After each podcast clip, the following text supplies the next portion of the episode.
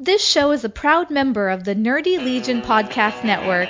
Get more at nerdylegion.com. Enjoy the show.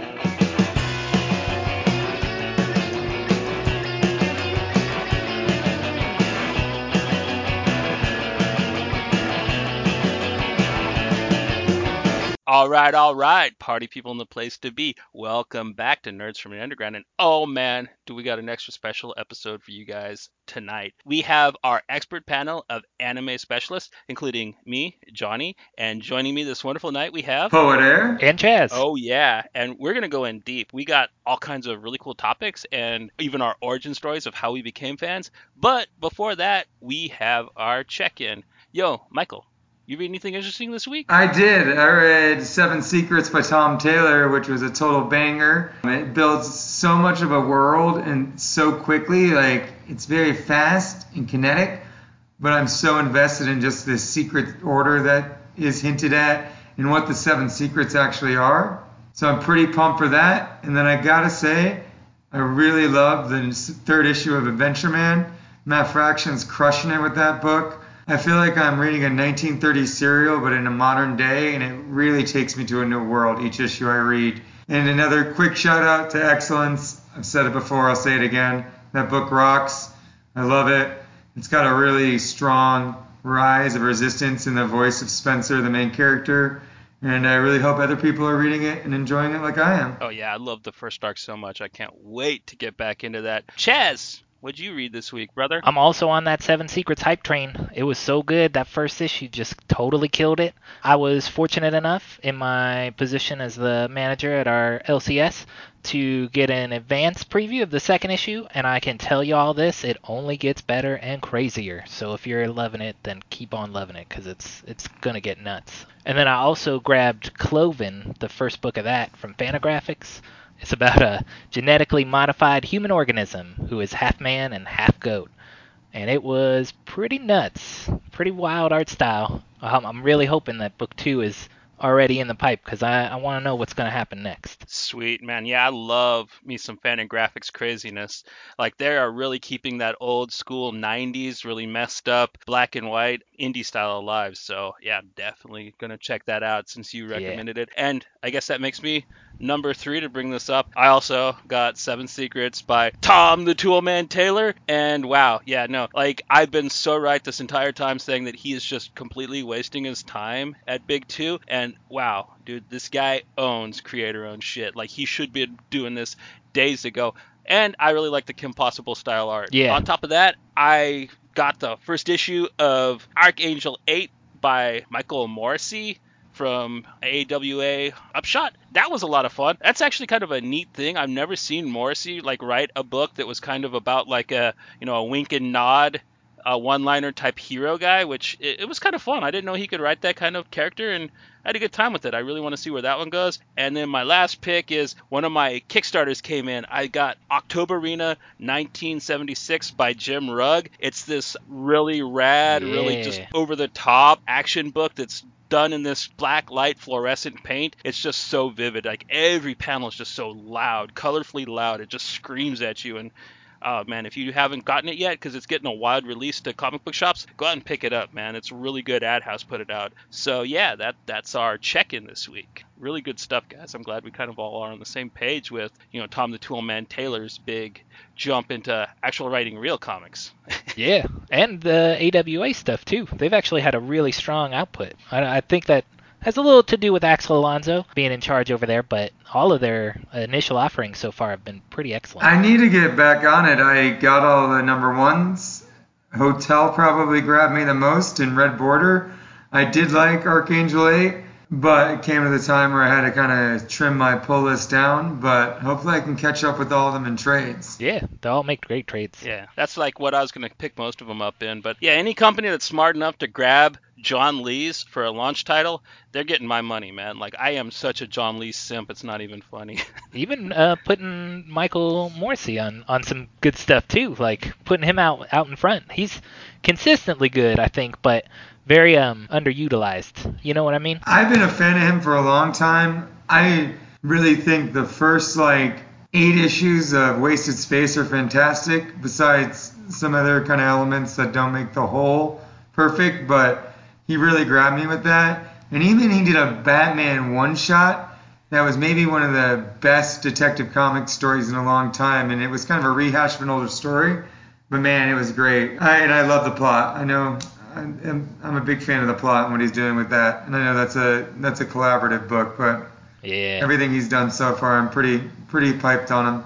I'd like to see what he does maybe with Image one day and a bigger project, kind of burst through the bubble, kind of like Lewis has been doing recently. I almost feel like he had the reverse. He he had kind of burst through the bubble and had some small minis at Image that didn't really take off, and then I think they like launched way harder as he like moved into sort of that heavy metal and that tier of publisher almost. Right, because Roche Limit was great. I really liked that. Yeah. Then I didn't hear nothing from him for a while, and the next thing I know, Vault came out pushing him hard for good reason too, because he just came out with banger books, like you guys said, Wasted Space, good stuff. The plot, I need to Yeah. finish the first trade. Yeah, I really like what he's doing, and Archangel Eight, like I said, is a lot of fun. You know, it's kind of like a winky, naughty kind of somewhere between the Punisher and James Bond type thing. So it's good stuff.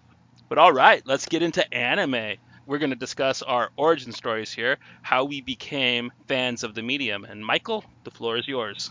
I became the fan of anime when I was in middle school. Yeah. Basically, me and my friends got obsessed going to Japantown, which is an area of San Francisco, and we would go and get all the stickers and cards. And I started basically getting these DVDs that would be cheap, and that's what really got me hooked into anime. And the ones that really got me hooked originally and made me a diehard anime fan is when I purchased both Akira and Dark Side Blues both of those two animes got me a weeb for life. They just they were able to just grab my attention and do more than you could do in a movie with the character development, with how crazy and big things get, and the fact that in some of them the heroes die in any kind of Hollywood movie I'd watched or any kind of Hollywood cartoon. Usually the hero is guaranteed to survive, and then in anime and manga, which is the same time I fell in love with anime, it grabbed my attention because it was more like literature books but told in a more dynamic way where you know you got to kill your darlings sometimes. And especially with dark side blues watching that for the first time the ending and my favorite character just you know getting killed in a brutal fashion after he falls in love was such an eye-opening experience. When i was like 13 i was just that was really what hooked me in. And ever since then besides the stickers you guys i mean chaz has seen i showed johnny now. I'm still doing it today collecting the statues i've been collecting since i was a wee lad. But that's what got me hooked going to japantown picking up some animes for cheap and stickers and manga and i've been a huge fan ever since. Right on.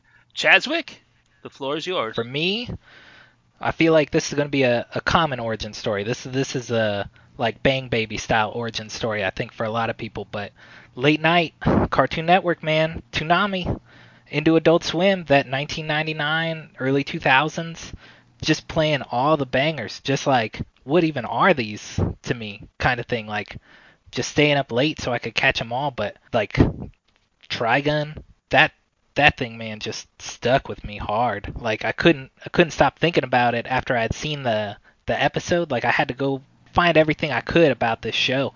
And then just everything since then has been what else can i find that's as good as that? What else is going to be this new world that i've like never even imagined before? Who can execute these big ideas so well sometimes and then just disappear forever? Like just be done with whatever they're doing or wait 25 years and put out another project you know but yeah it was definitely those very late nights as a as a young lad in my formative years watching all those all those really good shows Excellent. As for me, I kind of have three phases to my fandom. Like when I was a really small child in the early 80s, Voltron and Robotech were being aired when I was a child, and like they used to come on after the Transformers, and I was just like blown away. I didn't know that like they were from another country. They definitely didn't look like other cartoons, but I absolutely adored Voltron. I I loved it. And then after that, I don't know, like fourth or fifth grade, Sci-Fi Channel finally came on the air and they used to show this block. It was called like they would show three movies though. It was always the same three movies. They would play Vampire Hunter D, Robot Carnival, and Lensman. And oh man, when I saw those, I just got lit up. And this was back before was, like we even knew it was supposed to be called anime. We were calling it Japanimation. at this point. You know what I mean? This was this is like in the hollowed antiquity days. Ooh. So yeah, and I got blown away. And then like a year after that, they aired Akira for the first time with the old dub, which I, I had a blast with. Like I, it blew me away. I was just like, whoa. So then I kind of like started looking around at video stores and finding ones like rented those, and like much like Michael, I got really into you know the movies mostly you could just find the movies at the video stores so i started watching the stuff that like urban vision and manga entertainment put out so yeah i saw a lot of like dark side blues demon city shinjuku wicked city know all those and i absolutely loved them and then like around junior high time pokemon and dragon ball came out and i was just like okay that's what anime is now i don't want it and then towards the end of high school, I met this girl, and we were like really close, and she kept trying to get me to watch anime with her. And I'm like, no, man, I don't like Dragon Ball. And she's like, this isn't Dragon Ball. And like, she sat me down, and like you, Chaz, she was watching Toonami, and she was taping Trigun and Cowboy Bebop and stuff. And she had me sit down, and like I started watching that shit with her, and I was just like, mm-hmm. okay, I can get jiggy with this. Th- This is amazing. And at, at that time, like, you know, you guys know, it wasn't really that available. You couldn't find the DVDs at stores. And when you did, they were like, what, 30 bucks for three episodes on a DVD. So, Yeah, or more. Yeah. Like, I, The only place I could find them was either at like the stores I was talking Japantown or at Suncoast Video, where they were like $39.95. yeah, because you're paying mall prices then. Fudge that. I crack up so hard when I meet kids and they try to be like, oh, they want $60 for that season. I'm like, dog, I used to pay half that for like three episodes. yeah.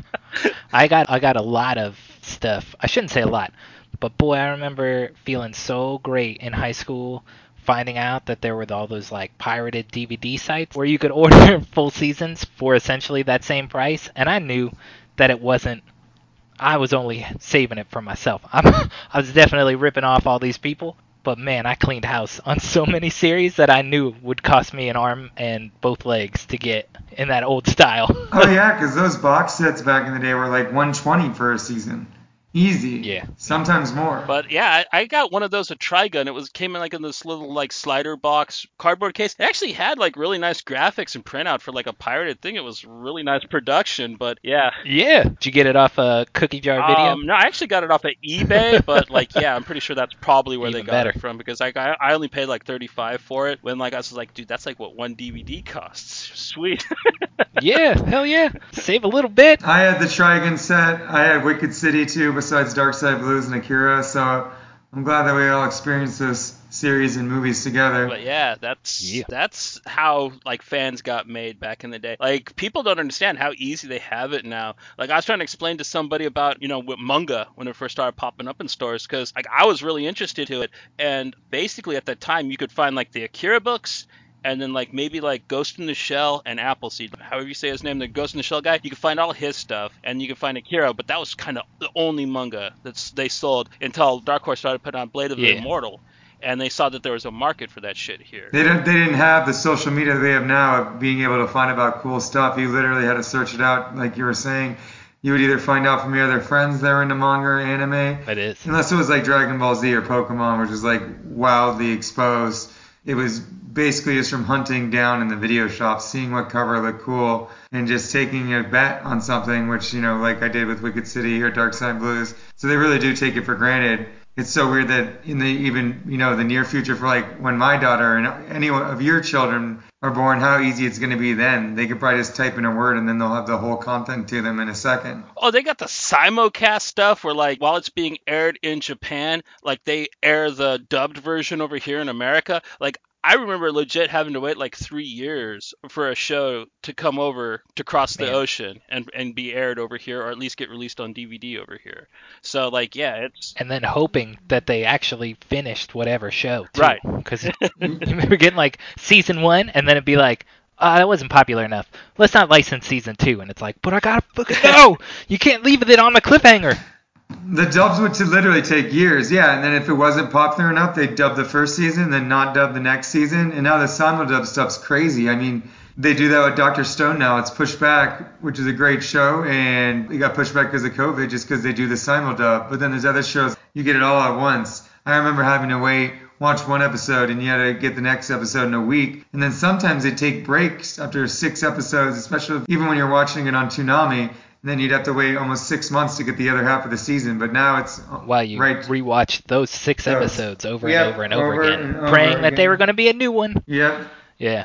Man, I got so much nostalgia. I just got to add this in real fast, Johnny, when you said that they were taping the shows off of like Toonami because I remember learning how to program my VCR because I was going to be away and I didn't want to miss those episodes of Dragon. so I had like the tapes all ready to go so that I would be able to stay caught up.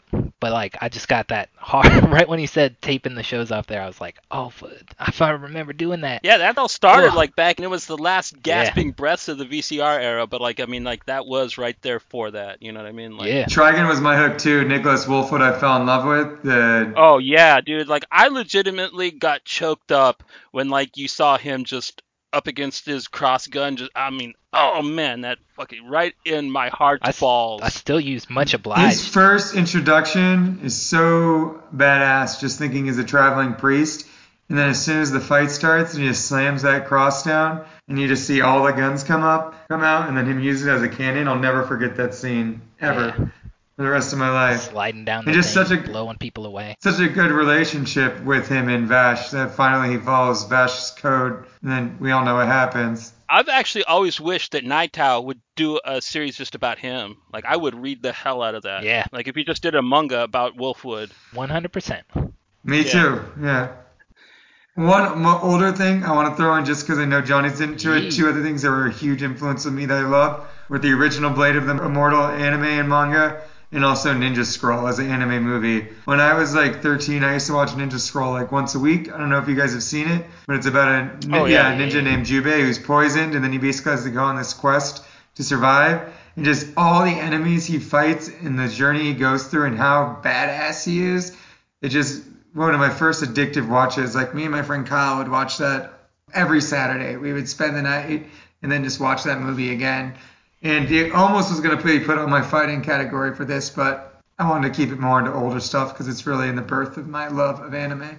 But that was my last thing. Funny thing about, like you said, like I watched Ninja Scroll the first time when I was really young too. And one time, like I was rolling with my best friend, and like we were hanging out with this little brother, and like he's like put something on for him to watch, and the kid was like 12 or 13. So I put on Ninja Scroll, and like he, my friend gets all mad at me, and he's like, "Well, what, what do you put that on for?" And I'm like. Fucking Ninja Scroll. And he's like, yeah, it's Ninja Scroll. And like, I, I remember like, oh yeah, that big dude like just grabs a girl's boob and puts the whole thing in his mouth. And I'm like, oh yeah, well, I'm like, well, I watched it when I was like 11. I was younger than him, and like it didn't. But whatever. Okay, I'll take it out. And, but yeah, that, that that legit happened to me once. Where I was just like, okay, yeah, no, that's probably not Yeah. right for a little kid to watch. But I watched it as a little kid, so. But whatever. Okay, I gotcha. I don't think my parents had any idea of the content that was going oh, on. Oh, no. All the I- cartoons that I was watching. I watched Legend of the Overfiend when I was like 12, man. You know what I mean? So like, and- Yeah. so yeah, that that that's a hardcore. Damn. one. Like you said, like you looked at the covers and you just had to guess Yeah. what you were gonna get back in the day because like you didn't know there was no YouTube to watch the trailer. So yeah, like I picked that up and I I checked it out and like, I was like.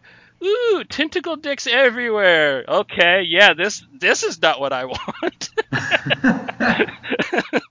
but okay, you guys ready to get into our categories? I believe so. Okay, man, just a really kind of cool, fun fighter anime. What do you guys got for me, Michael? Okay, so I'm gonna do my picks a little different because my lovely wife Alexis is a gigantic anime fan. She's probably the biggest weeb in the universe. So I'm gonna do my picks, and I'm also gonna give a shout out to what she thinks fit these categories. If that's cool with both you guys. Yeah. Yeah, Mr. and Mrs. List. All right, yeah, Mr. and Mrs. List indeed. So for mine, it's a newer one, which the main reason I put it on, which I'm definitely going to talk about in soundtracks, and I'm picking Tower of God. It's a newer anime. It's based actually on an old manhwa, which is the Korean versions of manga, and it's about this character named Bam, who basically has to climb this tower. Basically, everyone in this world their main quest they can do to kind of ascend is to climb this tower, which is called the Tower of God, which is led by King Jahad and his family. And he's in love with this girl Rachel, and he basically is just a bum. He's like a homeless person that she takes care of, and she decides to try to climb the tower, and he follows her.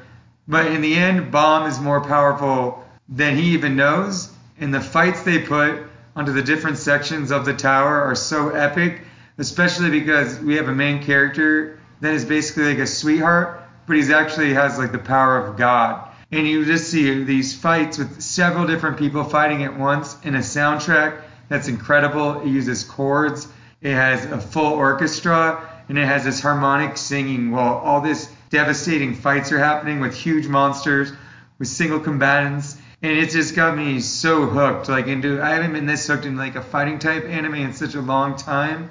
And it's just I know it's probably pretty popular, it's new, but I mean the way that it really gets me jiving when a fight's going on, which has a lot to do with the music. It's the first one I thought of when you said fighter, just because Bam, his crew, Khun, and Rak, who's like a giant lizard, all these different fights they have to go through, sometimes with one person, sometimes with 12, and then sometimes against huge armies. It just gets you right there. It transports you into that world. You're invested in the characters when they die, and they're brutal. It goes from sweet, kind of shonen like anime to just full brutal fighting. And I, and it's just really what grabbed my attention when you said fighter. And nothing's better than having a fighter that has basically the soundtrack of like a Terrence Malick movie. The best way I can describe it. It's like Terrence Malick's composer composed these epic and beautiful fight scenes. And I can't recommend it enough. And that would be my pick for Fighter, Tower of God, which is on Crunchyroll now. The anime is directed by Takashi Sano. It's written by Erika Yoshida, and it's great. It's on Crunchyroll. The whole first season is out now. I definitely recommend you guys checking it out. And my wife's pick for fighter is Katekyo Hitman Reborn, which I believe, as she's told me, it's a series about a hitman being constantly reborn. And he's kind of young, and he, re- he gets reborn into different forms. I'm probably not doing the best description of it but that was her pick and the Missus pick, which I think in America it's called Hitman Reborn. Mm. They both sound wonderful. Kind of sounds like, uh, yeah, like John Wick on the reincarnation wheel is what I'm picturing. Yeah. Like John Wick meets Gungrave, Ooh, kind of. Yeah. a dog's purpose, but he's a hitman. Yeah, I wish you know if she wasn't too shy, she would describe it better than me. But it's she says it's fantastic. I know it's also one of the longer animes. I think it's still going. No, I guess it, it's ended, but I know that when we looked at it, I think it's like a 300 episode series at least. But it's supposed to be great all the way through. Well, right on. Chaswick, your fighter, man. Man, it is a tough one because we got we got a couple of different categories here, and a lot there are a few that felt like they they embodied both really, and I think that's that's one of the best things about anime, right? Is that very very rarely is something a singular genre, or if it is, it excels at doing just a singular thing. But a lot of times it's using some different elements from things that we love, right? So this one I I narrowed it down. It took me all day, but it's an oldie and a goodie. Yu Yu Hakusho. I I don't think for me that there's a better fighting anime because that one has the hands down best tournament arc I think of any anime that I've seen anyways.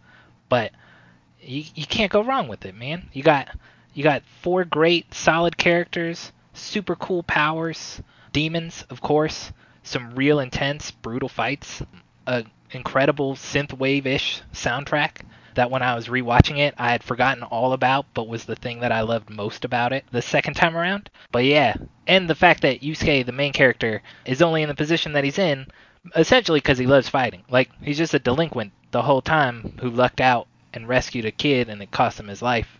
In exchange, he gets to go be a spirit detective, but he, he kind of has a, a selfish quality in that he's just looking for a, a rumble most of the time, which I kind of like. Sometimes heroes can be a little bit too I want to become the strongest to be the best that there is or whatever, but he's just ready. He's just ready to throw down. You know what I mean? Hell yeah. Yeah, that's that's my my oldie but a goodie top fighter. For me, I kind of went with like a really sort of silly one, but I, I just have a ball with it because it's very self-aware of itself. Sengoku Basara.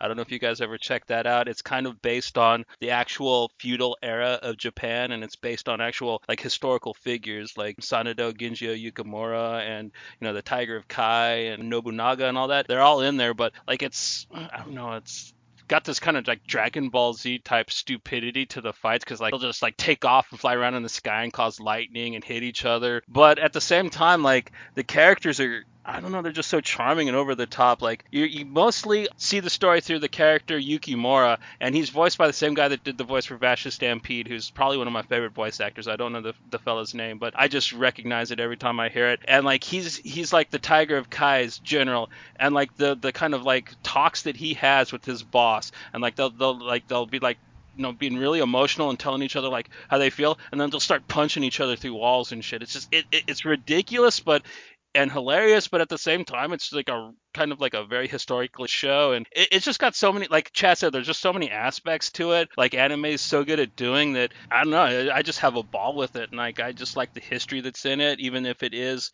you know highly embellished for cartoonish reasons. They did it very very tastefully and it's just it's just a wacky fun show. I i, I highly recommend Sengoku Basara and they actually made a video game for it that came out for the wii. Like capcom put it out so that's pretty rad if you guys ever want to check that out. It sounds like a. I just like the idea of the two things, like history, but over the topness at the same time. Like, that sounds cool.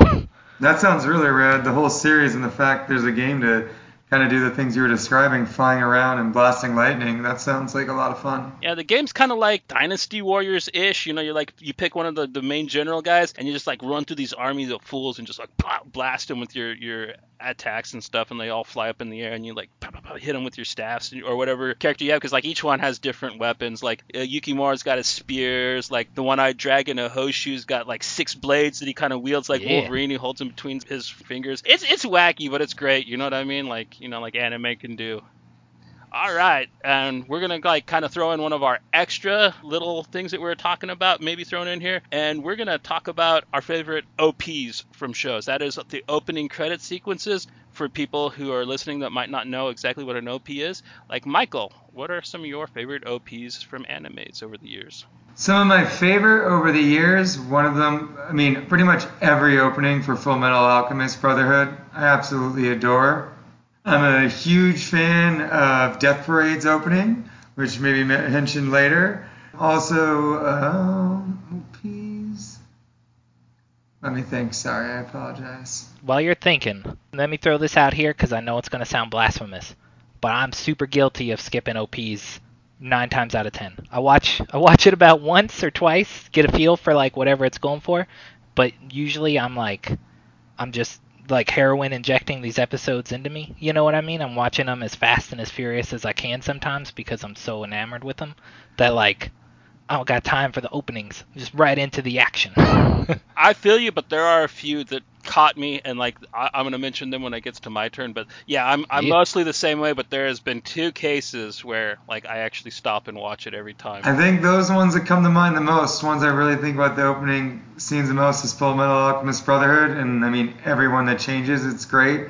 And then definitely Death Parade. I love the opening because it's such a contrast to what the content of the show is. It's almost like a DJ dance show, and the show is so much different than that. And uh, those are the two I think of when I think about my favorites. Sorry I didn't bring a bigger list. That's fine, man. Like two's perfect. Chaswick, George Chaz. yeah. You got any OPs you like? Oh, yeah. for mine. Other than the other than the skipping it or the the fast forwarding, I guess that probably stick out the most. The Mob Psycho 100 opening is a trip. That one and the the Dorohedoro, actually from the the Netflix one, are both just super psychedelic. Like if I'm gonna watch one, it's it's probably gonna be like a visual spectacle kind of vibe like that. Mob Psycho 100's opening is amazing. Both of them are. Yeah, I gotta give you props on your picks because, like, yeah, they are. They're just so visceral. Like, Yeah, and like psychedelic, man. Like they just spin and twist into each other, and woo, I love it. I should have said Fractal too. I thought of a third one, which is come up to. It's a very psychedelic opening. right on. What about yours? For me, I gotta go back to like Hallowed Antiquity and the original Fist of the North Star. OP is just perfection with the "You Are Shock" song and like the big giant coming out of the ground and Kenshiro just jump kicking it. That is just so beautiful with the power metal song. Like I absolutely love it. But for a newer one, and th- this is this is odd because I got into this anime and I was told the manga and the anime were so brutal, and my first introduction to Berserk was to the anime. So I put this thing on, and the OP starts, and I start hearing like this song that kind of sounds like this weird Green Day or Weezer song with the "What you want, what you want." Yeah, man, and it just was such a trip. So I was like actually expecting like a show that was going to be like Dragon's Lair or something. I was expecting something that was like weird and silly because of like this just like random kind of like pop song and and then I like it sets in and you're like you see the black swordsman and he's like killing the big snake demon and you're just like wow that's like the weirdest fucking op I've ever seen. And ever since then I can't, I can't skip it. Every time I watch Berserk I sit there and I watch the op every time because I just cannot believe that somebody was just like yep that goes with that show. That's perfect right there. I think I think it's just like you're saying. They're trying to trying to lower everybody's guard so that the show will just chop them straight in half. They won't be able to, to put up a guard afterwards. That's how I feel about the Death Parade opening too. Why I love it so, so much. I would say my my wife did want to say her favorite opening because she was here, which is Yuri on Ice. It is a pretty beautiful opening. She's now embarrassed because I'm saying this, but if you watch Yuri on Ice, I I'm probably the only one that's watched it. But it starts out slow with the skaters, and then each opening builds more. So in the beginning, they're skating by themselves, and then there's drawn outlines and more colors come in. And by the last episode, they're dancing, they're basically ice skating in front of a huge audience. And the song is great. I'm not gonna lie, I love this song that's on the Yuri on Ice opening. Sorry to cut into your into you, No, Johnny. it's fine, and you could go ahead and let her know that like there's way more of a chance of me actually watching that one than that other one that was popular about the boys water polo team. Like I'm not really into sports animes, but I would watch a figure skating one over a water polo one. That's for shizzle. She has watched Free. I have not watched Free, but she has told me about it many times. She's now laughing. She she likes Yuri on Ice way more than Free, but she's we we have not watched it yet. And about how uh, it kind of skates around things, and like Yuri on Ice doesn't. It's clearly about a gay romance, but then uh, Free's just implied. Okay, on to sci-fi. Michael, what you got for sci-fi anime, brother? My sci-fi pick is a show I absolutely love. I don't know if I'll ever get a second season, but it's called Id Invaded. And it starts out with a, basically a guy waking up in this Inception-like world, and his name's Sakaido, and all he knows is he's the great detective, and there's a body, and he has to solve the mystery of the body and how it got there and who murdered the girl. And what you find out is that he's actually inside the mind of a serial killer and he finds out where the serial killer is from basically traversing the serial killer's psyche and going right into the depths of their mind. It's like Inception meets Sherlock Holmes, and the person actually that is the that is controlling the avatar of Sakaido is Narasago, who is an ex-cop whose family was killed, and then he became a serial killer by forcing different serial killers to kill themselves. And they're hunting a man that wears a top hat and basically throughout the series more people go inside the minds of serial killers like Narasago is doing. And they're basically trying to find this guy named John who is basically influencing all the serial killers of Japan. And basically every two arc episode is a whole world built inside of this serial killer's mind depending on how they like to kill people and what their obsession is that's what the world they inhabit is like and it'll affect everything in it, the whole environment. Sakaido's appearance. In the first episode, he has to connect himself because the killer's mind is disconnected, so he has to literally find his hands and arms and put them together. And then another one will be fire obsessed, so everything around it is filled with fires. One's a person that likes to put his victims underground, so then it's a very claustrophobic world that he's in. And it's so great. If you're a fan of Inception, which I know not everyone is, or if you're just a fan of Sherlock Holmes and Mindhunter. It almost reminds me of Mindhunter mixed into an anime and mixed with Inception. I love serial killers and learning about them, and the show did such a good job of blending like new tech and sci-fi features into also the world of serial killers. It's such a great show. I don't know how popular it was. It came out about I think a year or two ago, and it's such a great ride. The 13 episode season and it's just so fun to see Sakaido and Narasago discover all these worlds and to to just go and interact with all these different serial killers' minds and seeing how brutal they are. While also in the real world, they have a task force trying to capture them. It's great. I recommend it to you all. And for my wife's pick, she picked number six, which I do know a lot about because I've read the manga with her and seen the anime. And number six is a Orwellian-like story about this city called Number Six, and it's a holy city. And in it lives this boy named Shion. And one day he opens his window and lets in this kid named Rat, who's basically hurt, and takes care of him. Years later, Shion's set up and basically experimented on and has to escape Number Six into this place called West Block, which is like the slums. It's kind of like District 9, where Rat lives. And it's also a love story between Shion and Rat. It is very much a gay love story between the two main leads. And it's also just a sci-fi epic about discovering, you know, the truths to what this holy city, how it was built, and to all the death under it. And it's really about how Shion grows from being this ignorant boy who loves everyone into kind of a more harsh and realistic fighter of this system that he was born and raised in. Wow, those both sound incredible. Like honestly, like I Yeah, those both sound I want pretty to get both of them. Like that, Id Invaded. Like kind of sounds a little bit like Psycho Pass, which was like one of my favorite shows from a couple years ago. So hell yeah. Yeah, we both love Psycho Pass too. It, it Id Invaded I like a little bit more, but I think you would love it, Johnny. I think you Yeah. would definitely dig it. Sounds like my kind of fucked up, man. Honestly. Yeah, it's it's great. Almost sounded a little bit like The Cell. You remember that uh, Jennifer Lopez It Vincent is like the movie? cell, yeah. yeah. It's very much like the cell, but it's just it's great that the the main character too is so brutal. And every time he goes in and becomes Sakaido again, he has to remember who he is. So like when he's in the real world and he's basically in this chair, the little the basically the thing he has to sit in to go into the serial killer's mind, he knows who he is. He knows he's hunting serial killers. He knows he wants to kill all serial killers. But then every time he wakes up as Sakaido, he doesn't remember who he is. And through each case, he has to remember his identity and why he's investigating these serial killer murders. Damn, almost memento style. Like Yeah, exactly. It has a lot of different genres mixed in there.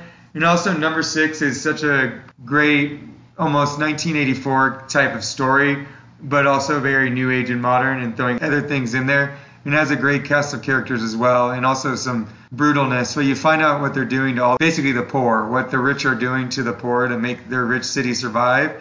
And it's set after basically global warming and everything took over the planet, and how the rich were able to survive in these cities, basically by sacrificing and murdering the poor as almost meat. It goes to those dark territories as well, if you're into those kind of stories. Sweet. All right, man. Yeah, no, like I'm looking both those up, tracking them down. I'm watching those. I recommend them Yeah, both. Jazz, sci-fi, man. What you got, brother? for me, sci-fi, the epitome for me of sci-fi animes, I think, is Gundam. Like that's when I think sci-fi anime, my first my first thought is always big giant robots doing big giant robot things. So my sci-fi pick was almost my underrated pick, but it's Mobile Fighter G Gundam. Because that one was awesome.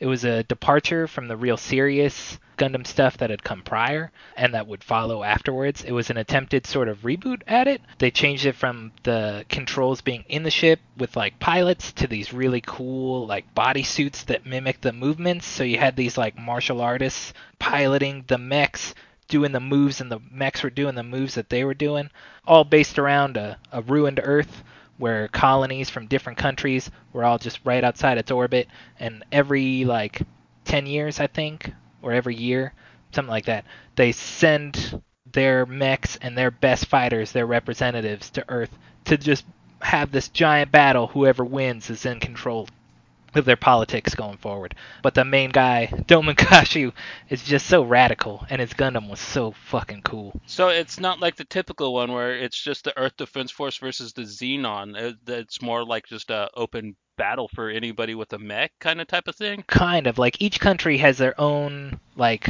one that's in it. So like you had like a like a France colony, America colony, an Asia colony.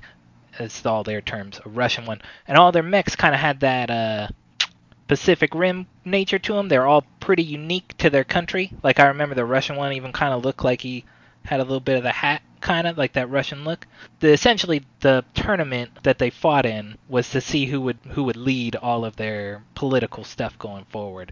But there was all sorts of different things underneath the surface, of course, like they were researching all these crazy sort of illegal Gundams. They had a Devil Gundam that had these like it could infect other systems and take control of them. So eventually, there's people plotting to take everything over and just remove this whole tournament idea from from the mix. But man, it was it was cool. I think the departure was what made it really fresh. And every time I bring it up, I feel like more people want to talk to me about Gundam Wing or any of the other ones that were just as popular from that same same time period. But like, man, the Mobile Fighter was just cool. Yeah, it sounds neat because like yeah, usually like it's just about the Earth Defense Force fighting the Zeon. Which is neat. I, I do like a couple of the shows. Like I really like Thunderbolt and War in the Pocket are probably my two favorite Gundams, but I'll have to look this one up. It actually sounds kind of interesting, like a neat kind of departure from like the typical like good side, bad side, but which one's actually the good side, which one's actually the bad side type shit that Gundam usually devolves into. Yeah. And it does have a little bit of a like a looser feel. Like instead of being so dramatic, sometimes it it can get a little campy, but like I think it provides a pretty good balance. I think if you like some of the other Gundam stuff, you'll you'll like this for its fresh take, I think, on on Gundam. Sweet, because I don't really like too much of like the popular Gundam. Like I didn't like Wing, I didn't like Zeta. Like a lot of the stuff that people try to tell me was great. I'm like, yeah, I couldn't, it? I couldn't get Is into really Wing. good? This Everybody least sounds keeps really talking about. Wing, and I'm always like, uh. Oh, they've made like a couple billion different Gundam shows at this point and mangas, so like. Yeah, you could throw a dart and find find a Gundam somewhere. but all right, for me, I have like a really kind of special show to me. It's called Last Exile, and kind of one of the most interesting takes on a sci-fi story I've seen in a long time. You kind of think it takes place on this one planet, and like there's a constant conflict between the two people that live there, and it, it's pretty messed up, and you like learn about it through these mail deliverers, Klaus and Lavi, and basically they end up getting stuck in this war between these two, and they end up having to join with this pirate ship, the Silvana, who kind of just goes and does whatever it wants, and it deals with whichever side it needs to. But then you end up finding out the truth about this world, and the thing is, is it's actually supposed to be a seed ship for Earth after it got messed up. They sent all these different seed ships up into space, and like they were supposed to come back down to Earth.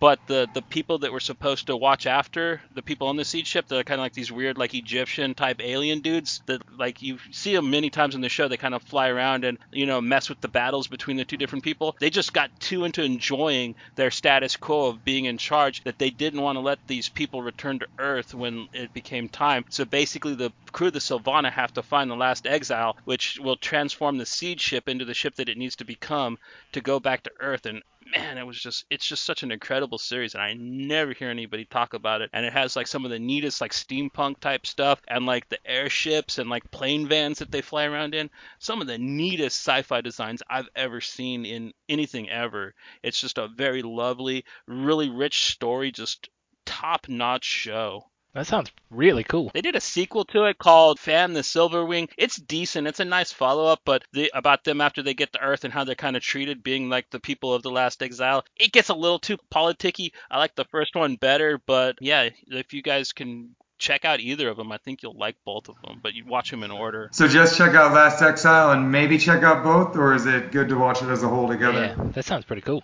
The second one's not really too much about the cast of the first one.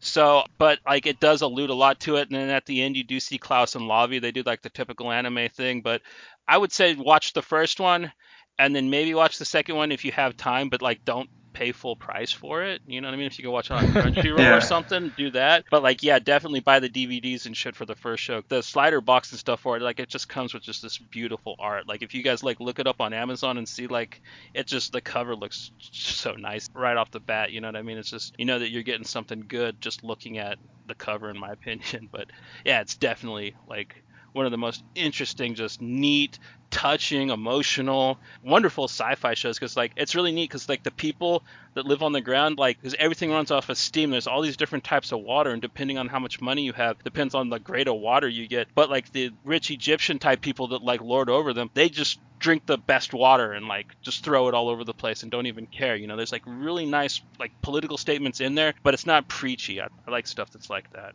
That it's aware, but not in your face. yeah exactly. Yeah, yeah, but all right you guys ready to move on over to fantasy Hell yeah. I think so. all right michael what you got for fantasy brother For fantasy, I'm picking a show called Fractal, which is a trippy show about a kid named Klain, and he lives in this island. And in the it's set in the far future, where basically the fractal agreement happened, and basically it allowed no one to have jobs, and they basically all live off the system. But no one really interacts in society anymore. They all have these things called doppels, which are like little robotic copies of their memories that function and act like them. And the main character, Klain, lives at home on this island with his parents' doppels and his dog doppel. And what happens is this girl ends up flying in on a ship and she basically looks like she's from a different era and her name's Freen, and she gets him involved with all these other cities that exist outside of the main island that we're set in that are basically fighting against Fractal and trying to get back to normal society. And it has basically trippy effects. It's very psychedelic and it's definitely an underrated show. Not too many people know about it. And it's basically about this boy's quest to he ends up going with this other clan and getting actually involved in a civil war between these priests that pray to this goddess and this Taltarian almost army like group that's led by a guy who thinks that the priests are all liars and they're who installed Fractal in the first place and it touches more on themes of actually being human and going outside because it's so uncommon there to not be a doppel or have a doppel. And so it touches a lot of fantasy elements. It's got flying ships, it's got people that look like elves with a little bit of a sci-fi touch as well. And the opening credits for it is amazing. It's literally just several different fractals. It's almost like a psychedelic acid trip while you're watching it when it comes in. And it's just fun. It has the high hopes of like a fun fantasy adventure with also, like I said, some sci-fi in it, and also just a lot about human emotion and people getting back to working and wanting to be supportive of a community and working together as a team instead of just being lazy and having some doppel and copy of you act and do all your work while you literally just sit at home on your butt but it's all basically in depth in this whole fantasy world with flying ships, flying like has flying kites, and it's just got this awesome priest society, and the priests have a lot of awesome attributes, and it's so beautiful. And for my wife's pick, she had two she put down and one is Pandora's Heart, which is like a Japanese anime version of Alice in Wonderland, except it's much edgier and darker. I don't know if you guys have heard about it. And then her other pick is Number Seven Ghost, which I know is one of her favorite animes, though I haven't actually watched it yet myself. But those are both of Alexis's picks on this topic. Sweet. Chaz. Man, this was a tough one for me because I wasn't sure if I wanted to go fantasy in the sense of like uh, high fantasy, right? Like Lord of the Rings style anime, or just fantastical. But I went fantastical. It was it was a toss up between Mob Psycho, which I mentioned earlier with the OP, and then I was kind of feeling Paranoia Agent as the fantasy in this one as well. I don't know if y'all have checked that one out. Oh yeah. Those are both fantastic. But they've they've got that real surreal element that I feel like fits that that fantasy mold. Paranoia Agent, especially with Little Slugger, the sort of uh, that personification of. Oh, uh, I just get all tense thinking about it. That bent baseball bat, man. Yeah, that and the skating. Oh man. So Paranoia Agent is a is it Satoshi Kon, right? Written, and it's about boy, it's about so much, isn't it? And so it's about so lot. little. But essentially, there's a little kid running around town named Little Slugger, and he is targeting people with his bat. And the police are trying to catch him, but he just is like invisible. Like they're they just they can't figure out what it is, what's really happening. It can't just be one boy. And it's the onion of this case keeps peeling back and back and back until you get all the way to the creator of this pink dog character gosh, her name escapes me right now.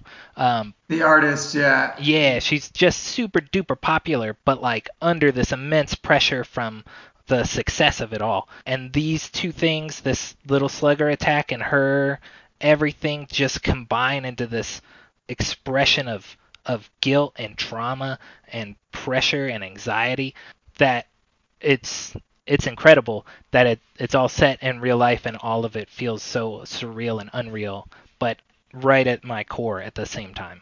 Like, yeah, I love that show. That's an amazing opening. Sorry. Yeah, it's legit the show that got me into psychological drama anime. That's for sure. I remember the first episode I saw was the one about the three friends just kind of walking around talking, and you didn't really know what was about until at the very end of the episode where like they photobomb that girl's picture, and then like the girls freak out, and you realize that they're ghosts And I was like, whoa, dude, this show's fucking Yeah. weird. I love it. you know what I mean?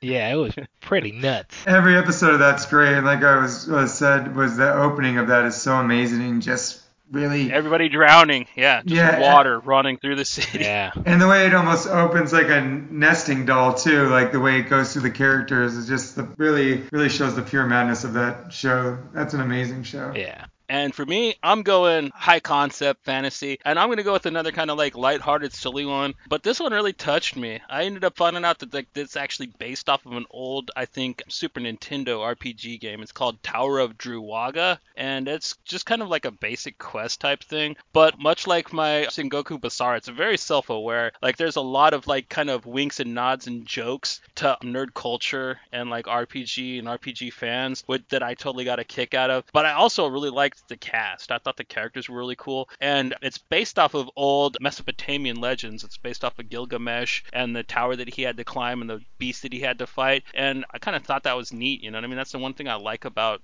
Japanese animation. They they will take stories and they will do weird stories about Mesopotamian myths or like they'll do stuff about European myths. They don't like they like to do stuff about their own culture, but they'll jump right into somebody else's and like do a crazy story about that too. And I just kind of really had a ball with it. I think that it's a really fun show. There are two seasons with, with two different storylines that like really tie together well and like advance each other. And yeah, if you're just like looking for something that's really kind of fun, a little lighthearted. It does get serious at points, like all shows do, but for the most part, it's just a nice, fun ride. I really, really highly recommend the Tower of Druaga. It's it's good times. Hell yeah, it's good to have some just light and relaxing. That's how I feel about Fractal. It's almost something you can watch and just relax and kind of put you in a good mood. I do like that they they do adapt other things. Like you're saying, this is based off Gilgamesh. Like like you're saying, it's nice that they go outside of their own culture to adapt these big epic stories sometimes because their their view of it or their take on it is going to be a little bit different than ours and maybe a little bit better.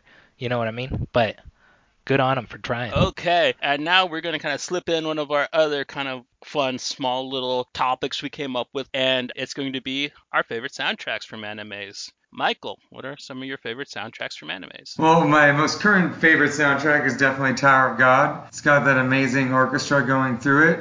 Another one that's one of my most favorite that I can think of right at the top of my head is I do love Full Metal Alchemist Brotherhood's soundtrack. And of course, I gotta mention Evangelion's soundtrack is great. It really helps highlight everything going on with the show. All the different piano keys in it are great, and it really kind of just captures the despair that happens in the series between the Eves and the Angels. Yeah. Right, right. Chaz? Like I said earlier, that that synthwave soundtrack to Yu Yu Hakusho is pretty tight, but I can't find it anywhere, so you can only hear it when you watch the show, which is kind of a bummer. I definitely gotta agree that that Evangelion soundtrack too is is pretty hot, and for me, you could really never go wrong with the the Pillows from Fooly Cooly. That's just a jammy soundtrack, man. Like you put that on in any any situation, pool party, whatever, it works. Hell yeah. Oh God, yeah. I forgot all about that one. Also, Guilty Crown. That's that's two Gainax shows in a row. Yeah, man, I forgot. Like, I guess they really did have their hands on the ball when it came to like really good soundtracks. Evangelion and Fooly Cooly, good for Gainax. And for me, like, man, the Trigun soundtrack, like just that opening song, and then like all the kind of nice kind of country, and then power metal stuff that goes through it, and then Man, those I really riffs in the break, the like that thing. Yeah. That neo western. Yeah. and I just really like that finger pluck um, during the preview section. You know, the doo doo doo doo doo. That's just so beautiful. Yeah. And then of course the soundtrack to Berserk. I mean, I could just put that whole thing on and listen to it. It's just, just ah, they got the synth wavy mixed with power metal, and then you got like the almost the kind of like. I don't know, like Smashing Pumpkins type emo song for like the end credits. It's I don't know, I just I absolutely love the soundtrack to Berserk. It's the whole thing is just vivid and visceral and wonderful to listen to. So those are my picks. Okay, now we're getting into what is an anime that you just absolutely love that you think is the dog's balls. That is just completely underrated, and you always have to explain to everybody what it is and what it's about.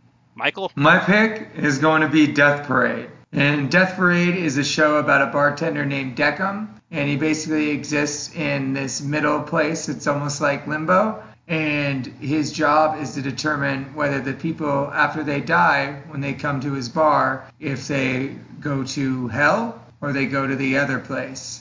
And it's such a great show, uh, just learning so much about Decim because he's supposed to be almost like a puppet, and the bars controlled by these characters are almost like God. And the God in the in the world of Death Parade is this weird, almost man bun wearing old man that plays pool with universes and planets. And it's a story about Decim basically taking on an apprentice who is a girl that's dead. She doesn't know she's dead yet and him really teaching her about the loss of her own life and why she died and whether she deserves to go to hell or to heaven. And just the way that Decim is able to judge these people and make them show their true colors is what really grabs me and why I think the show is so great. And I'm surprised that Johnny, you even knew what it was. It's not a very well-known anime. It's so good, man. Like especially because I liked that the show started off with the first couple episodes, the people having to come to the bar and play the games. They were kind of respectful and understood what was happening to them. But as the show goes on, you get murderers, you get like rapists. You get murderers, you get child molesters, you get the worst of the worst. They yeah. start trying to cheat one another, which doesn't fly, but they don't get it. And I just thought that that was just such a neat way to take the show. And I was like, man, this is so good. And then yeah, it was only like 13 episodes, but it was it was really good. Like if they tried to stretch it out and ruined it, I'm glad it was as short as it was. You know what I mean? At the same time. Exactly. It's great. And the different, the games, like the freaking messed up game of Twister between the girl who's obsessed with the pop idol and the pop idol is such an intense episode. And then definitely the episode with the murderer and then the person who murdered him because he found out he killed his girlfriend is great because when they get to the bar, they don't remember who they are. So they quickly have to remember why they're there. And it changes very quickly from who you think the good character is to then who their actual true nature, and also just how you learn about Decim, where he's supposed to be this emotionalist judge, and the way he kind of builds emotions and because empathetic with the people that he has to judge, unlike some of the other bartenders. And the way they use the webs in that, how they just grab the people up whenever they get out of hand is great. The animation's great. And once again, I love the opening soundtrack because it does have light moments, but then it really does have some completely brutal and fucked up shit happening in it. And that opening credit literally sounds like it's a Saturday Night Fever song. It's it's all of them dancing together to disco, and the show's perfect. I love the colors in it. I think it's animated perfectly, and it's definitely one that when I tell people about it, I'm surprised you and Just Joe knew about it. It's when they're like, "What's that?" and then they get to watch it and experience the whole thing. And for my wife's most underrated anime is an anime called Sket Dance, which I'm gonna guess right now. I think it's about boys at a dance school. I'm wrong. That's not what it's about. But it's called Sket Dance. She loves it. It's on Crunchyroll, and she thinks it's extremely underrated. Jazz. I got a strong taste for this one, but I feel like sometimes I'm alone in this flavor of this. But uh, Food Wars would be my my underrated, the one that I think I have to explain to people, which is always embarrassing. But uh, I love it, man. I've seen the trailer for it. It looks hilarious. It's pretty actually. great. Like, um, it's it, I'll give you I'll give you guys the quick rundown. It's it's about a chef named Soma who wants to be a better chef than his father, who's like the best one that he knows. So he's just training and training and training to cook better than him at their family's restaurant. But in order to get to that next level, his dad enrolls him in this super elite, super prestigious cooking school where everything is over the top and incredible. But the main thing that's there is they have these things called food wars where any student can challenge anyone else, faculty, alumni, other student, doesn't matter, to a food battle. Pick a category, they both go in, they both cook a meal. The better of the two meals gets whatever is on the line. It could be anything. You you don't go to this school anymore or we get more money to research this food and that's the the height of it are these food wars while they uncover this other crazy corrupt conspiracy within the student council which is very not serious but is serious anyways the food that they prepare in there is so incredible looking and described so well that it makes me so hungry and then when the characters eat it it basically makes them come if it's good or it makes them imagine something really gross if it's bad, but it's equally like eh, erotic. Have you ever tried to make the meals that you see on No, there? I just I, I enjoy imagining the food in my belly as they describe it as they're eating it because every time they have a, a long portion where they're judging the food war battle where they're tasting the food and they're talking about all of these elements that make it so good. The astringency of the tomato is heightening the sweetness of the curry sauce or whatever that's in it. So it's all too complex for me. I'm just sick to noodles, you know. But it's it's so hard to talk about because it's I want to say, "Oh, it's about this kid that's trying to become the best chef in the world by like just cooking and having fun at this food school." And then they're like, "Well, what else is great about it?" And then it's like, "Well, the food is really good looking on it and also if people eat it, they they start coming. Well, from what I saw in the trailer, it kind of looked like a really neat tweak of the idea of, of a fighter anime because it kind of had, at least the way that it was presented in the trailer, that it had like the kind of same stakes and stuff that like you would see in a typical fighter show, but instead of them like punching, like yeah, no, they're like whipping up Yeah. some eggs and shit, which I, I thought was like, dude, that's that's pretty that's pretty epic right there. That's a good idea. It's very much in that same vein to the point where even you know in fighter animes where somebody finally like executes the block and everybody in the crowd is like, "Oh, he fucking just blocked him" or whatever. They'll like pull the lid off a dish that they've been sautéing and then like the steam will come up into the crowd and they'll all be like I can't believe that he's been basting with that sauce the whole time. Or- and it's like, oh fuck, he has been.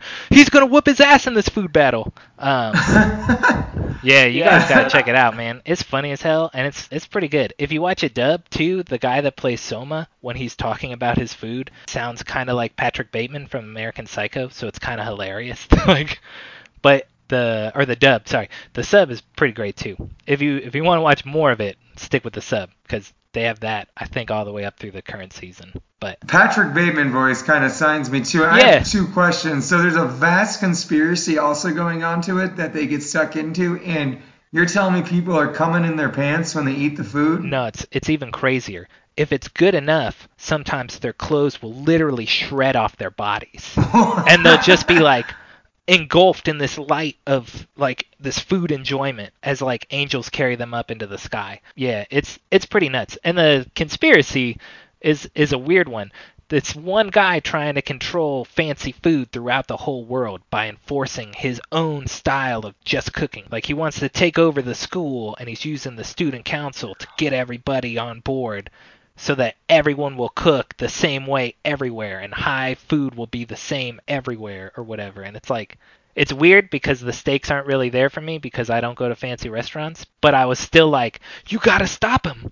You got to have freedom in the food. it's the truth about Gordon Ramsay, God damn it. yeah, right? Got to be this way. Fucking donkeys. It's the Ramsay conspiracy. But yeah, it's it's pretty incredible. I I recommend it. Sounds great. Yeah, I'll definitely look into it. Yeah, 'cause like I saw the trailer and it had me rolling just on the idea of it being kind of like a fighter show, but like with cooking instead. So cool. Yeah, and the fights are tight. The the food wars are pretty sick. So, what about what about you, Johnny? For me, uh, yeah, dude, like this is a one of my favorite shows I've ever seen, man. Baccano. I don't know if you guys ever saw it, but it basically takes place in New York and Chicago in the 1930s. It's like a mobster tale, but like it's told in three different times. Basically, it originally starts in the 1700s on an Italian ship where a bunch of alchemists summon the devil and they create the grand panacea and they are granted immortal life. But the guy who actually made the deal with the devil that knows how to make the panacea, he decides he doesn't really want to share it with nobody. So he's kind of like living the rest of his life. And then you kind of jump ahead to the 30s where he's a mobster now. And another guy that was on the ship with him is still trying to chase him down to get the secret. And somehow, like, basically all these other mobsters get turned into immortals too, but a lot of them don't even know it. And then you jump ahead to it like two years later, and like some of them are coming to meet the other ones from Chicago to New York on this train called the Flying Pussyfoot, where this gang war breaks up, and like oh, it's just it's just so crazy. It's just just such a neat story. There's so many characters. Everybody's just kind of like a really nasty, kind of scummy type person, but at the same time, they're all very likable. And then you got these two goofball bank robbers, Isaac and Miria. Like there's this blonde guy and this blonde chick that they're completely clueless, but like they they can steal anything from anybody by being just so dumb that they're hilarious. They're probably my favorite couple in anime history, and like this this show is just so incredible. It's one of the best crime dramas, best things about alchemy and immortality I've ever seen. And like nobody knows about it, which is tragic because it's got so many great characters. Like there's this homunculus named Ennis that the main character Firo falls in love with, and she's like badass. She does kung fu and shit. She works for like the evil alchemist that's trying to steal the panacea recipe. And oh, there's just there's like eight different plots that all intersect and they all fit together well. Like there's nothing that once it's over, you don't feel like you missed anything. You don't feel like anything was rushed. You don't feel like it's one of those things that has so many moving parts, but they all just click together perfectly like a fucking clock. I immediately want to watch this, and my wife just checked in and told me she's seen it. Yeah. She knows what you're talking about. She heard you talking, and she said, Sounds I've rad. seen that. Yeah, the same guy that wrote Baccano wrote Durarara, but that's about like modern gangs, which is another anime I love. Baccano is way better. Not saying anything bad about Durarara. That show is fucking epic as well. But yeah, like Baccano, if you never seen it, which most people haven't, I highly recommend it. Like mobsters, immortals, bloody deaths, hilarious serial killers, kung fu homunculuses, you get it all, man. It's badass. It's Different time periods. That that I might watch that with her right after we're done with this. This Yeah. that sounds I'm into absolutely that right there. to me. Yeah. I think it's 14 episodes long, so it's a quick one to get through. You guys could probably watch it in a night. So, Well, hell yeah. Uh, That's not bad. But yeah, that's my pick, man. Baccano, like for real. Man, that sounds cool as hell. Okay, and last but surely not least, the big one. The one that even after you were already a fan of anime, the one that you watched that just like kicked you in the head and changed the game for you and made you realize what actually was possible with anime. Mike. My pick is going to be Charlotte. It's a Jun Maeda anime. I kind of love everything Jun Maeda has done, but it's set in a world where there are teenagers that have superpowers, but as soon as they have become adults, they lose the powers. And the main character, a boy named Yu, and when we meet him, his power is that he's able to take over someone's body, but only for five seconds. And when the show starts, he doesn't even know there's other people with abilities and gifts like him, and he's using it for very selfish reasons. Imagine if you're kind of a douche and you're 17 and you can go into someone's body for five seconds, the kind of things you'd be doing if you had the worst intentions. That's what Yu's doing at the beginning of the show. His mom and dad are dead, and he kind of takes care of his little sister, and then he's recruited by this group of other high school students that have abilities to kind of have him be a better person and kind of help with this secret society that's imprisoning all of these powered people. And the show really changed the game for me is because it starts out almost like a My Hero Academia, a normal superhero type show, and it goes to completely different places. Yu's journey from when you meet him into a noble character into just an onslaught of power and him losing his like his necessity to tell between good and evil and his complete loss of almost sanity at the end. It just really changed the game for me because it starts out as one thing, becomes one other thing, and then becomes a completely third thing in the end. And it deals with altered memories for the main characters, things you thought were true that aren't actually true. And he, Jun Maeda just is a, he's a great storyteller. He can just weave in all these different dimensions and layers into the story. And what becomes as a superhero story really becomes just a story about how corrupt governments are and how brutal people need to be that want to change the world and what you have to do to change the world. It really becomes about Yu's journey to change the world and make it better for everyone else, especially all these kids, because they're kids that have the powers. They're either young, like preteen to 17, and the horrible experiments being done on them are awful. And just seeing Yu's power grow and him become this kind of lone, psychotic warrior by the end of the series is such a crazy journey because it starts out so lighthearted and then it goes into drug use, violence, death, and murder with the flick of a finger. And you just are really confronted with all these dark truths that really exist in the world. And not everything is as light as we see it. And it was just great. It showed me how you can really do so much with just 13 episodes. All of Jun Maeda's series are one and done. They're just one whole tale, and almost every one of his tales are surprising. Whether he's doing a drama, a fantasy, or like this, which is every genre. It's a superhero genre. It's a thriller. It's got intense and very powerful social messages. And it also just has a lot about human pride and human strength and how much you lose when you give it all in to a greater cause, to looking out for more than yourself. How much would you give up to save others that are in the same predicament as you. Sounds rad. I mean, like I'm gonna be watching that. I haven't seen it yet, but we're uh, gonna be doing a whole episode where we both dive into that one in the near future. So that's kind of cool. You got to plug it a little bit here too. Yeah, I can't wait for you to watch it because it's different. It really, it really pushes you into some intense emotional places. It's not the journey you think you're gonna take when you you start the journey, and then by the end you're just like, wow, that was a hell of a hell of a journey I was on, and it kind of just ends abruptly. It has a perfect beginning, middle, and end and then it's kind of over, which I do love about Jun Maeda. And my wife's pick for game-changing anime, she put both the Japanese name, and I feel like Johnny's gonna know what this is, but it's called Hakkenden Toho Hakken Ibun, or Hakkenden Eight Dogs of the East. Which I Oh God, yes, yes. The the Hokkaido is so fucking Hokkaido. good. Oh, Yeah, I I have not seen it, but she loves it. I'll have to watch it with her. I'm glad that you were pumped. I knew you would know what it is, but that is her game-changing anime. My uh, my game changer was a movie, but it was it was Perfect Blue. That was the first psychological like thriller anime that I was exposed to. All of my my previous before that had been like the the more fantastical. You know what I mean? Like the Trigun or Big O or those kind of like you know bigger crazier things. And then this was just so like like animated David Lynch. You know what I mean? Just that that full like I couldn't believe it. And I feel like my my suspension of disbelief was even greater. I think because in my mind the animated nature of it it keeps my guard down sort of. Like I'm not as like tense as if I was watching a real person almost. But that one made me feel as tense as if I was watching a real person. Um Satoshi yeah, Kon. just coming again. up again. But yeah, that one that one really showed for me what what sort of depths could be plumbed emotionally. I think because I've felt things from uh, the other shows and things like that where you're rooting for your hero kind of vibe, but never in the sense of those last like 25 minutes of uh, Perfect Blue. That that was that was a real roller coaster. But yeah, just yeah. it's legitimately terrifying film. I, I'd I'd already seen like yeah, Overfiend and you know um Wicked City. You know like I'd seen like some gore and some Eroguro shit. And yeah, dude, like when I saw Perfect Blue the first time, it put the shits in me too, dog. So like yeah, that that is a different kind of movie, and um, Yeah. it plays with real.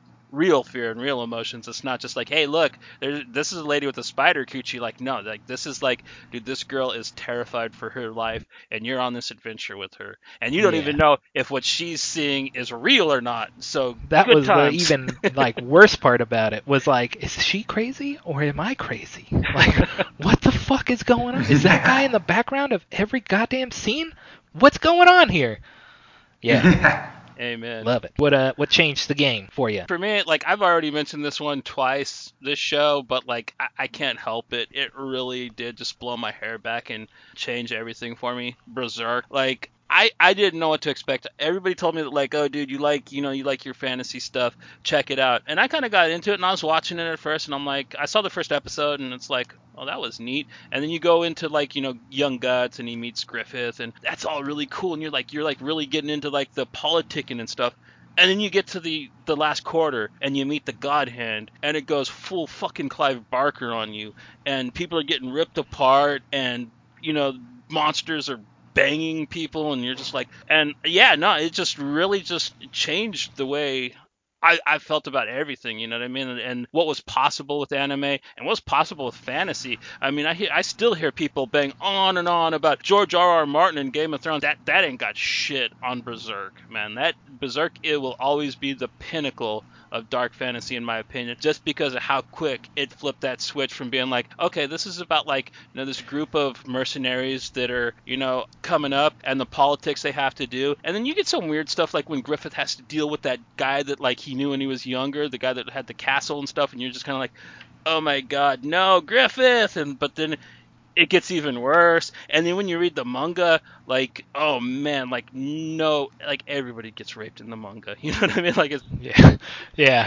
like. That manga It's a whole nother brutal. animal that that manga. so like yeah but i mean uh, but at the same time like it doesn't go too far and show you too much either that's that's another thing that i appreciate that like he does he, he takes you to the precipice of just raping your mind, but at the same time, like you're entertained. Like I don't know if that makes me sound bad or not, but like I just kind of really enjoy it. It's almost like you know, kind of like Perfect Blue, but like not as realistic. Satoshi Kon really liked to push realistic buttons. This one, it's way more on a fantastical level, but at the same time, it kind of plays with that that same type of thing as like you're like reading Berserk and you're like, should I be should I be enjoying this as much as I am? Is there, is there something wrong with me? And I don't know. I guess I kind of know get a little thrill out of feeling that way. You know what I mean? It's it's kind of weird. As a metalhead and a horror fan and stuff growing up, I've kind of always felt that way. But like Berserk is kind of like you know, took it to a another plateau that I didn't reach until I watched movies like Salò and stuff that I don't even want to admit that I watched. So You can sell it sell it to Fred on that. If you don't like the Hobbits,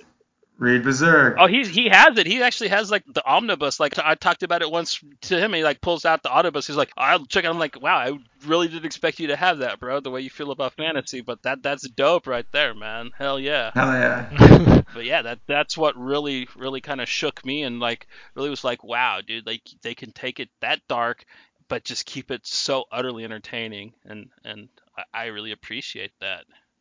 So, um, to kind of close off, there are always new and amazing animes constantly coming out.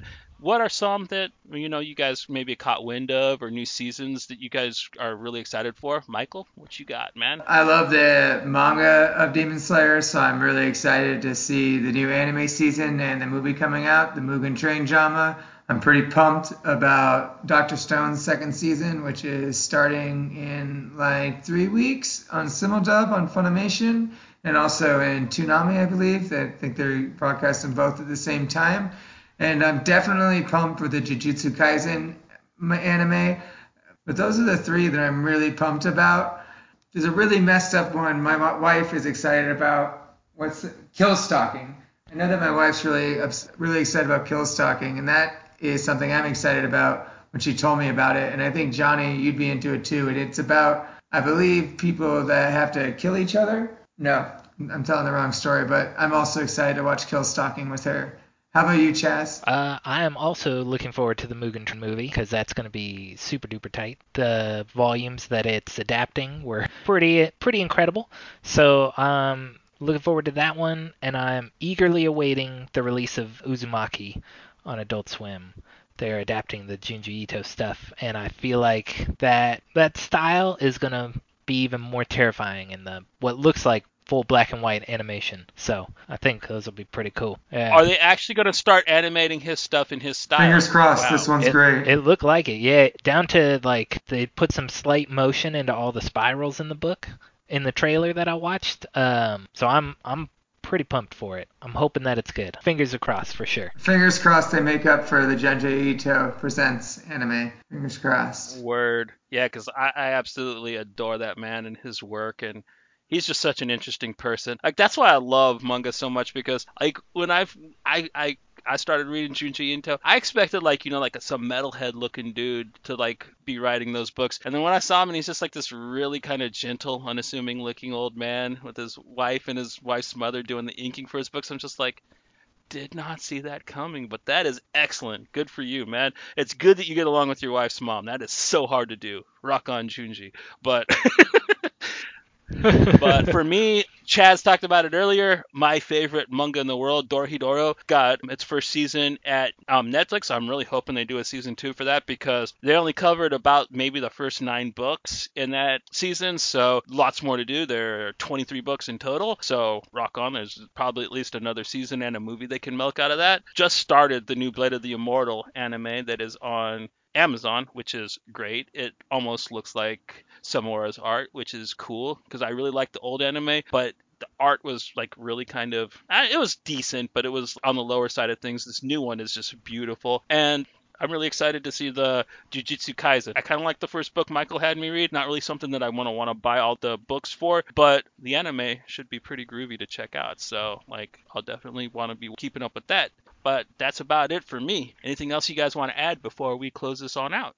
I'm super excited to check out all these shows that y'all talked about and movies. So I'm I'm pretty pumped. I think I'm gonna watch that one that you and my wife have both watched like right after this when we eat our food because it sounds amazing. Pow pow.